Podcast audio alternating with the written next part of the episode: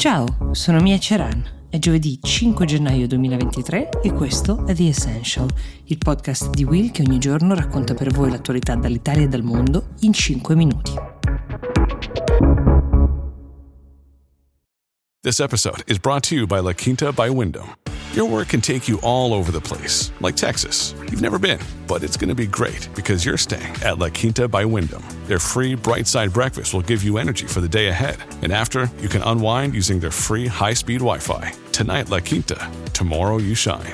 Book your stay today at LQ.com. Accade oggi nel nostro paese, anzi nello Stato Vaticano, per essere precisi, qualcosa di profondamente irrituale, cioè ci saranno i funerali di un papa ai quali sarà presente il papa in carica. Non ci sarà infatti un conclave a seguire perché, come sappiamo, Benedetto XVI è il papa dimissionario, cosa che quando lui la fece non accadeva da 600 anni. Lui è colui che si è ritirato e al quale è succeduto per l'appunto Papa Bergoglio, che presiderà i funerali del suo predecessore. Sono stati in due per quasi 10 anni, il Papa in carica e il Papa emerito. Una convivenza che molte indiscrezioni raccontavano come non sempre facile, che ora viene tra l'altro confermata in un racconto, in un'intervista, anche questa profondamente insolita va detto, che ha rilasciato l'arcivescovo Paul Gallagher, che è stato anche segretario per buona parte dell'attuale pontificato. È stata una presenza potente, ha detto, riferendosi a Papa Ratzinger, per Francesco durante il proprio pontificato. Lo ha dichiarato in un'intervista alla BBC. Ecco, l'ha descritto un po' come quel che accade a chi eredita un'alta carica professionale, no? Come se ci fosse sempre un'ombra e un perenne confronto, oltre al fatto che spesso sono state attribuite a Ratzinger delle critiche di alcune correnti interne alla Chiesa contro l'operato di Papa Francesco.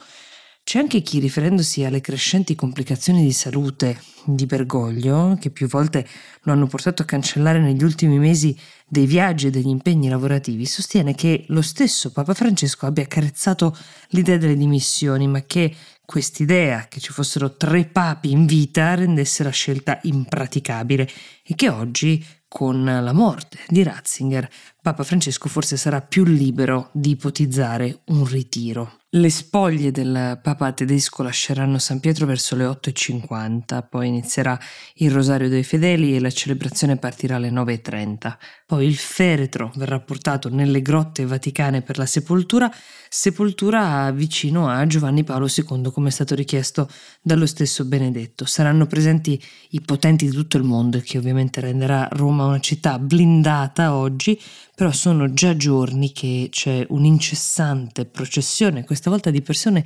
comuni, che vengono a porgere l'ultimo saluto a Papa Ratzinger, circa 70.000 persone al giorno. Allora, mentre in Italia la misura del reddito di cittadinanza viene di fatto smontata, c'è un paese in Europa che ne faceva uso e che ha deciso di potenziarla. Si tratta della Germania, che è guidata, come sappiamo, dal leader socialdemocratico Olaf Scholz. Ovviamente ha un altro nome in tedesco, si chiama Hartz IV, ma il principio alla base è lo stesso, cioè non lasciare indietro coloro che hanno bisogno. Il reddito di cittadinanza riguarda uno stato sociale all'altezza dei tempi, questo lo ha detto il ministro del lavoro tedesco Heil, proprio annunciando che ci saranno sì delle correzioni, ma ribadendo che questa dal reddito di cittadinanza, insieme all'innalzamento del salario minimo di ogni lavoratore a 12 euro l'ora, è e resta una delle bandiere del partito socialdemocratico. Addirittura verranno ridimensionate, pensate, le sanzioni per chi non rispetta gli accordi presi per riceverlo il reddito. Se prima, ad esempio, si saltava un appuntamento con il job center, cioè il centro per l'impiego con il quale bisogna tenersi perennemente in contatto per eventuali futuri impieghi o per l'iscrizione ad esempio ai centri di formazione, si perdeva dal 60 al 100% del sussidio. Ora invece la Corte Costituzionale tedesca ha ridimensionato le sanzioni, ha proprio istituito una serie di richiami, cioè al primo si avrà una decurtazione del 10%, al secondo del 20%, al terzo del 30%, ma poi stop. Ecco, c'è di più, gli importi sono stati aumentati di circa 50 euro al mese per tutti coloro che lo percepiscono, e non sono pochi, perché parliamo di circa 5 milioni di tedeschi. Tra loro non ci sono solo i non occupabili, quelli che per intenderci hanno degli impedimenti personali o diciamo strutturali, ma anche gli occupabili. Ci sono coloro che guadagnano talmente poco da rischiare di non riuscire a mantenere uno stile di vita dignitoso, sopra la soglia della povertà. Ovviamente il dibattito che esiste da noi sull'utilità di questa misura esiste anche in Germania, però le voci che criticano questa forma di assistenza dello Stato sono sicuramente molte meno, e soprattutto c'è un dato che fa riflettere sulla capacità della Germania di generare occasioni di lavoro che rendano il reddito di cittadinanza una scelta non preferibile. Nel 2022, anno non particolarmente facile per l'economia degli Stati europei, la Germania ha visto crescere l'occupazione a livelli record, più 589.000 nuovi posti di lavoro in un solo anno.